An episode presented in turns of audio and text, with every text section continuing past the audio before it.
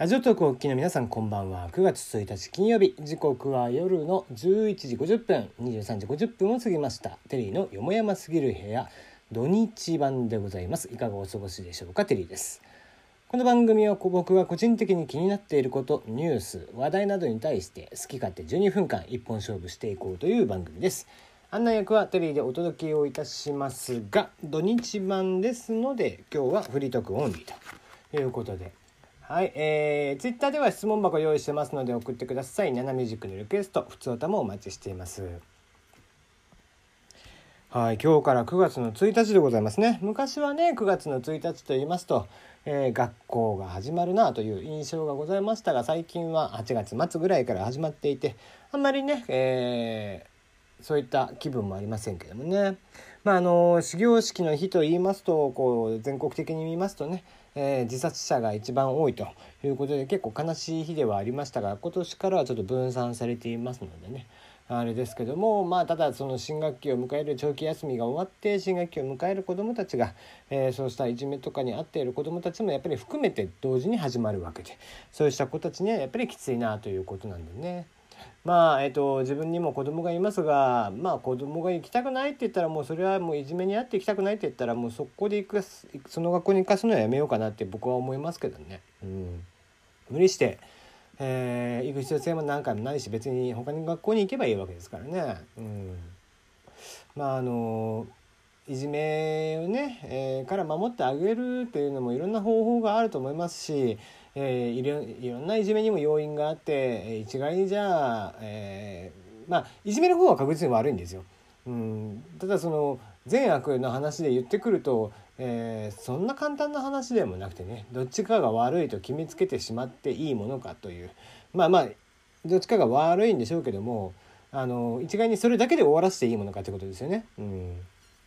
問題の本質はそこじゃなくていじめがなくならないことに対して、えー、焦点を当てていかなければならないわけでそこの原因というのは一体何なのかとかですねそもそもいじめが発生してしまった原因が何なのかとか、えー、そういったことを考えていかなければいけないですね、まあ、とてもセンシティブな年代ではありますからね子どもたちというのは。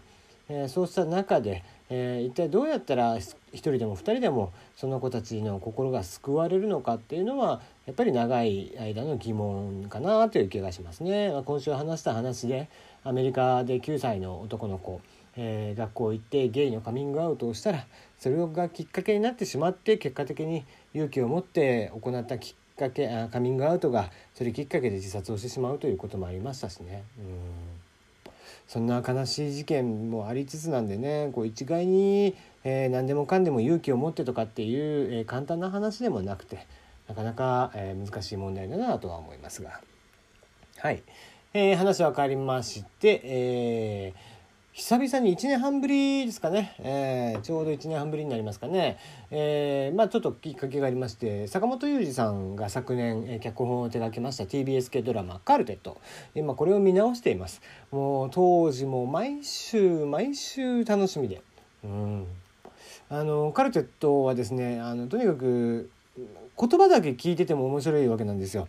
あのなんだったら別に映像は見なくてもいいって。もちろん映像見ても面白いんですね。あのとにかくいろんなこだわりがあって、えー、例えば、赤と白が強調されていたりだとか、えー、例えば黒と白が強調されていたりだとかですね、えー、そういったコントラストであったりだとかあとはそのセリフが、え前半で言ったセリフが後半で真逆のことで回収をしていったりだとかですね。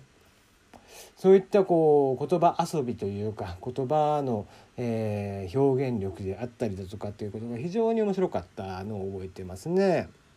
毎週毎週楽しみで、えー、我が家にはねテレビがないんで、えー、その時ばかりはカルテット最終回の時ばかりはネカフェに行って最終回リアタイで見てましたね。うんでそれぐらいやっぱり好きな作品ではあります多分ドラマの完成形なんじゃないかなって思うぐらいえー、素晴らしいドラマだったっていう記憶ですね。うんえー、そのドラマにはですねあのファンの方というか、えー、一演もう演芸ファンというか、まあ、多分お仕事でも同じような、えー、記事書き、えー、ライターさんをやってるんじゃないかなと思われる方なんですが、えー、特段その広告とかを貼っってなくて、えー、ハテナブログでですね、えー、ヒコさんという方が「青春ゾンビ」という、えー、ブログをやっているんですけどもポップカルチャーを中心としたものですね。その人が、えー、必ずドラマの後に、えー、ブログを最近ちょっと部署を移られたみたいで あまりブログ更新もしなくなっちゃったんですけども、えー、ブログの更新をしていてですね3日後ぐらいに大体更新するんですよ。それがねもうワンセットでもう僕と同様好きな連中の間でこうブログ上がったらブログ出たよっつって「え、青春ゾンビ上がったよ」って言って LINE が飛んできて、え、仕事中にもかかわらず、えー、まずそのブログを読むと。なるほどって思って家帰ってからもう一回見るみたいなね、えー、ことがありましたね。うんまあ印象的な会話だとねか唐揚げが第1話えー、食事の時に出てきまして「レモンありますね」と「レモンありますよ」という返しですね、うん、レモンは不可逆なんだと、えー、一度かけてしまったレモンは元には戻らないって、えー、そういったね、えー、こうなんていうかなんですかね、まあ、人生にやり直しは効かない的な、うん、そういったことをこうちょっとしたえー、仕草の中、えー、日常生活の中で表現をしていく様、うん、それはさすがだなと思って見ていましたね。個人的に好きだった回はですねあの高橋一生さん演じるね、えー、役どころの方がまあ実はこうバツイチでみたいな役なんですけどもそのお子さんとの絡みの回があるんですね。あの現在は奥さんのところにいるみたいな話でまあそれが何て言うかこう、まあ、僕自身ねやっぱり子供がいて、えー、離れて暮らしていますので、えー、そういったたことがすごくなんか伝わるというかですね、えー、まあ子供をと対面するんですけどもねその時に、えー、まあ高橋一生さんがこうその子に対して「分かる?」って言ったら、えー、その子は「うん分かるよ」って言って、えー、吹いていたリコリコーダーを唐突に「あパパこれ持ってて」って言って言うわけですよ。なんか子供ってそうなんですよね。あのこっちは感動的な再会と思って、えー、あったりとかするんですけども、えー、子供にとっては、えー、なんか普通じゃないんですけどでもパパがいることが普通だったわけでそこにスッと戻れるというか。うんで子供というのはこう何の気なしに、えー、突然思いついたかのように次の行動とし起こすものですけども、えー、その子もパパ、えー、リコーダー持ってて」って言ってリコーダーを持ってもらったら「僕んじゃあそこなんだよ」って案内して案内して、えー、連れて行くのかなと思いきや「あもうちょっと待ってて」って言って今度は水飲みに行くと。公園の水飲み場に水飲みに行くみたいなね、えー、そういった仕草であったりだとかが非常にこうリアリティがある、えー、感じでしたよね。えー、高橋一生さんはこうまあ自分がダメ男でみたいな感じなんですけども。でもこう子供のためにじゃあよりを戻さないかみたいな話になるんですがまあこれもねもう芯こう芯を得たという芯を得たというかね、えー、的を得たといいますかこう子供をこうかすがいにして、えー、しまったらもう最後だと、えー、子供のためにとか、えー、まあより戻そうとかって言ったらもうそれはもう収拾がつかんと。え、夫婦関係は収拾がつかないと。要は、え、奥さんが好きでとか奥さんを愛しているからとか旦那さんが好きで旦那さんを愛しているから、え、もう一回元に戻りたいではなくて子供のためにっていうんであれば、えー、じゃあ子供のために何が一番必要なのかって言ったら、えー、ちゃんとご両親が、えー、お互いにお互いのことを尊重してお互いのことを愛してというのを子供に見せてあげれる環境でないとやっぱりあまり僕はいる意味がないかなと、えー、僕が結婚してた当時も思ったんですよね。まあ、僕は最終的に、えー、それきっかけで、えー、離婚をする決意を、えー、したんですけどもうんそういった経緯があったのでねその回に関してはものすごく心をえぐられるというかとにかくこう坂本雄二さんの作品というのはですね心をえぐってくるんですよね。うん、も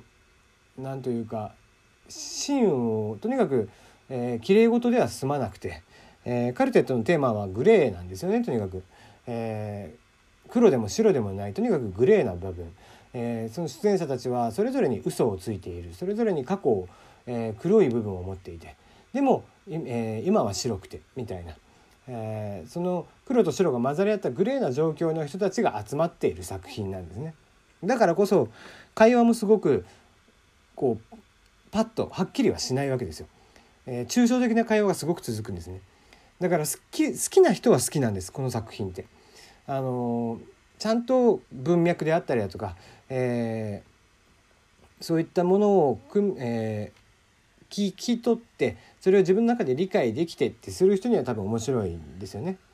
ところが、えー、そのあんまりその雰囲気だけとかっていう人にとってはえ楽しくない作品だったのかもしれませんね。あの視聴率自体はじゃあ、えー、爆発的に良かったかというとさほどでもない、えー、坂本龍二さんの作品っていうのは本当にハマる人にはハマるしハマらない人にはハマらないなんですが、まあ、少なからず僕にとってはこの作品というのは本当に、えー、ドラマの完成形というのをここに見たなという印象がございましたね。はいえー、あともう一つ見まして、えー、ドラマ銀玉2、えー、銀玉の銀玉2の今映画やってますけどもそれのドラマ版ですね、えー、おまけというか DTV さんでやっている銀玉2のドラマ、えー、ですね。え世にも奇妙な銀玉ちゃんというのをやってるんですがそれの、え3つ目、えが、え3本立てだったんですけども3本目が、えー、今日から配信になっていたわけなんですがそれの声優さんでですねマダオというキャラクターが出てくるんですけどもそのマダオの中の人である辰木文彦さんが、えー、自ら出演をされてらっしゃって、えー、マダオをやっているんですよね。えー、普段やっている普段声の演技をしている人がそのまんまそのキャラクターとして出てくるっていうのは非常に面白い試みだったなと思っていて。あの違和感ないんですよねやっぱりね、えー、不思議な感覚で見てました。まああの DTV 入っている方は是非ご覧いただければあと銀玉してる人じゃないとダメですけどね。ではではまた。